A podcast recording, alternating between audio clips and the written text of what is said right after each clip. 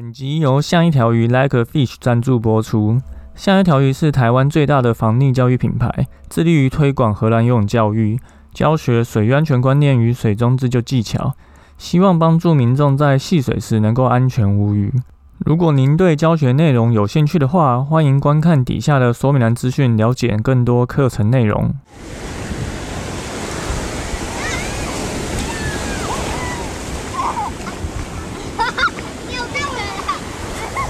现在时间下午五点钟，海水浴场关闭，请尽速从水里上来，谢谢。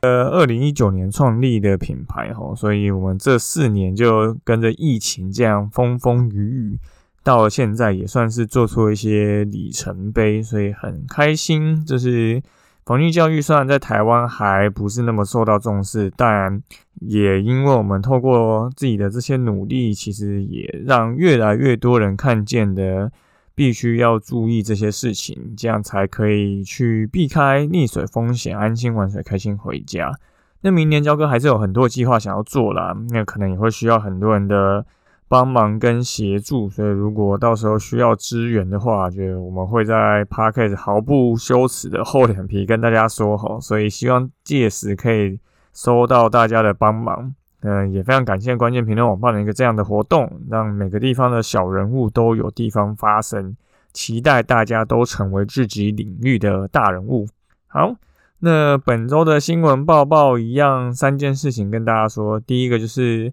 游泳教育的改变让荷兰溺水比例大量下降，这个是我看到另外一个协会叫做台湾民主青年协会发的一个贴文。那这个贴文的内容看起来跟焦哥平常在分享的理念不谋而合啊，相信他可能也有参考了我们的写的一些经验，那这边有截取人家写的一些关于荷兰游泳教育怎么样教孩子与水共存的重点，那这边也分享给大家听。那还有写到水域安全跟游泳训练在荷兰其实就像国民的义务一样，那家长一样会在他们五六岁的时候就帮大家去报名课程，其实就跟台湾一样，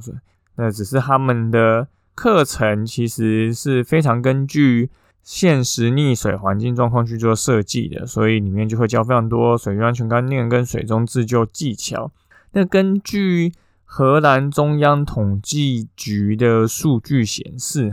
在去年荷兰只有八十位居民因到因为溺水而丧命。那在一九五零年代呢，当时的荷兰每年大概有四百人溺毙吧，那其实大概就是以前的五倍。那大概他们开始去推广他们的游泳教育之后呢，大概到两千年左右，其实就一直维持在很低的数字，所以可能就是都在一百位以下，就代表其实这二十年来讲，荷兰都一直保持着一个溺水比例非常低的一个状况吼。那相较于荷兰，台湾的话，根据消防署统计吼，我们近五年全国平均每年有九百零二个人溺水，其中获救的大概是三百四十一，所以有五百三十六人离世，二十五人失踪。也就是说，如果你在台湾发生溺水，你有超过 百分之五十 以上的几率就是你会溺水身亡。那荷兰的人口呢，大约是台湾的 百分之八十 而已，就好像一千七百多万人吧。可是台湾因为溺水而过世的人却是荷兰的五倍，而且这个还是在台湾是个先进国家啊，就是做什么水域活动都会禁止的情况下，所以我们就可以看得出来，游泳教育的改变是真的能够帮助荷兰把溺水的几率降低。那台湾的游泳教育其实这几年也做了很多改变，也让台湾的溺水几率有降低。不过呢，从消防署的数据来看，这五年大概其实已经没有什么在降低了，大概就维持这个数据，但还是有荷兰的五倍。所以如果我们想要让这个数据再降低的话，或许参考荷兰的游泳教育去做一些游泳教学调整，可能是一个我们可以去做的一个方向。那这一篇文章的全文，焦哥会再放在底下的说明栏，如果大家有兴趣的话，可以再去看一下哦。好，然后第二个新闻是涉溪失足男前往太钢野溪温泉，绳索没拉好冲走。这是发生在十一月六号的一个事件吼，那疑似就是过溪，可是没有拉好就被冲走。那那个地方其实就不是那么容易过。那其他游客也有反映说，在十点多有遇到他们，就过河过不了，要他下午一点多的时候回程的时候就发现，哎、欸，他们有个朋友被冲走了。那也不知道他们到底是怎么样被冲走了？经他们的朋友说，就是他们有也有试着去追，可是因为身上你也没有什么装备，救生衣、包包、防水包这些都没有，所以就也没有办法帮助他什么事情。那焦哥之前也有去过太钢野溪温泉哦，好像是在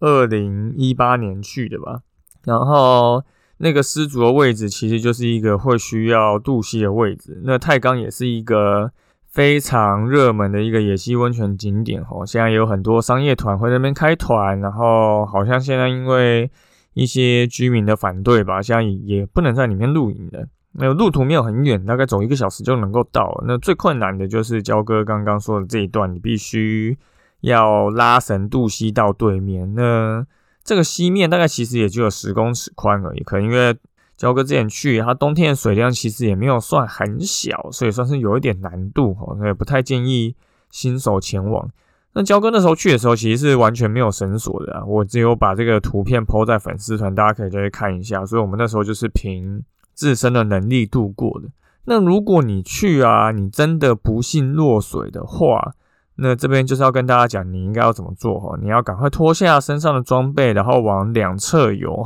因为一般流动性的溪边的水深不会太深啦、啊，除非是那种溪边静止的深潭，不然你漂个几十公尺，你应该是一定会漂到一个踩到底的地方，或者是你往岸的两边游，应该十多秒也是可以让你的脚去碰到地板，或是遇到一些溪中的大石头，可以攀附抓取哈。那当然你要做到这些前提，就是你得在踩不到底、没有蛙镜的情况下，可以抬着头游泳。而且在现在这个天气，如果你去野溪温泉，你就知道溪边的水温绝对是很低啦。我记得体感通常都不会超过十五度，所以如果你没有冬天在溪边游泳的经验，你落水的时候大概也只会很紧张的挣扎吧，然后最后就抽筋沉到水里面。可是如果你能够稍微撑上一点点的时间，你可能撑个十多秒。或是能够漂流个十多公尺，基本上在台湾的溪啊都很短小了。你要漂到岸边，应该不是那么困难的一件事，只要你的手脚有稍微提。可是多数人因为根本没有在溪边游泳的经验，所以完全办不到这件事情。所以如果大家真的之后有去野溪温泉啊，你真的也可以尝试在那种很缓的溪流中游游看的经验，甚至你只要泡在溪水里就好。你先去让你的身体去感受一下，如果你真的冬天去野溪温泉意外落水，大概体感会是怎么样的一个感受。那你真的如果不小心过溪的时候跌倒啊之类的，那你才不会这么紧张。那这个真的是冬天很容易有可能会发生的一个状况吼，因为溪水的温度的温差真的会导致很多人真的是没有办法反应啊，所以大家如果冬天要开始去野溪温泉玩，就请大家小心注意。好，最后一个资讯是要来跟大家讲说溪降是什么。那溪降又称为峡谷探险吼，是来自于欧美的一个溪谷活动，那也是近几年很多人尝试挑战的一个活动吼。那这些玩溪降的人啊，他必须利用绳索技术装备，沿着瀑布或者是有高低差的地形向下游垂降，让这些原本只能远观的瀑布能够身历其中，亲身感受每一个瀑布的个性，并挑战高度带来的恐惧。那也因为这些活动有非常多乐趣，跟相对有一些环节需要注意，尤其像是一些风险知识或是一些确保观念，会因为环境的不同有所差异。所以如果大家有兴趣体验的话，你可以找专业的溪降业者前往吼，那这个感受绝对跟大家以前玩的其他活动不一样吼。虽然焦哥这样讲的，焦哥自己是还没有参与过溪降活动，因为时间上就刚好都比较容易卡到吼，它就有点像是你平常如果你有在攀岩的话，你可能去溶洞攀岩，你会从露天的地方攀上去再下降下来嘛。那它这种峡谷探险溪降就比较像是你会可能先跑到最上面的瀑布，然后一路下溯下来这样子。那台湾也是有几个比较热门的溪降地点，好像焦哥就很想去三洋峡谷的，就是一个非常漂亮的地方。那现在台湾有在带溪降的业者也开始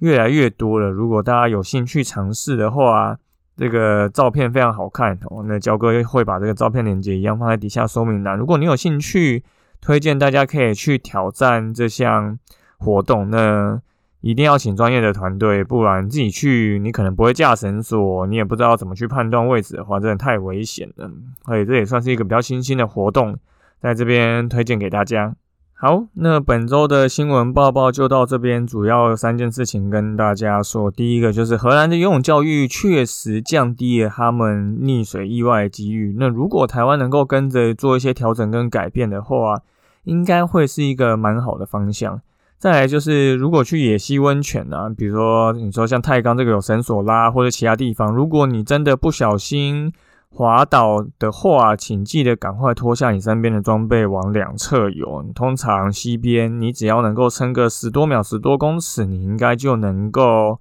飘到岸边。那当然就是你必须能够在踩不到底、没有蛙镜的情况下，在冷水里面游泳。那最后跟大家介绍溪降是什么，这也是台湾近几年比较热门的活动。那如果有溪降业者想要 sponsor 焦哥来参加这个活动的话，欢迎支持，就一定帮你这个活动推好推满。那大家也欢迎去找其他业者来参与这个活动，这算是一个蛮有趣的新兴挑战。如果你觉得一般的溯溪活动、一般的攀岩活动对你来讲已经没有那么有挑战的话，那这个是一个还不错的新兴的户外活动，那大家可以再去试试看。好，那就感谢大家收听今天的救生日常，我是焦哥。如果你喜欢我们节目的话，请到 Apple Park 留言并给我们五颗星，也欢迎推荐给身边的朋友。那如果你有 I G 账号，也可以私讯我们你想要听什么样的主题。那我们就下次再见咯，拜拜。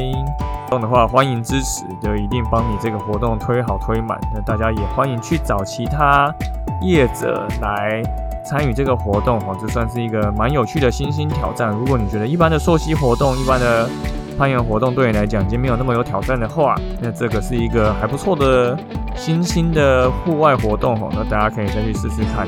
好，那就感谢大家收听今天的救生日常，我是焦哥。如果你喜欢我们节目的话，请到 Apple Park 留言并给我们五颗星，也欢迎推荐给身边的朋友。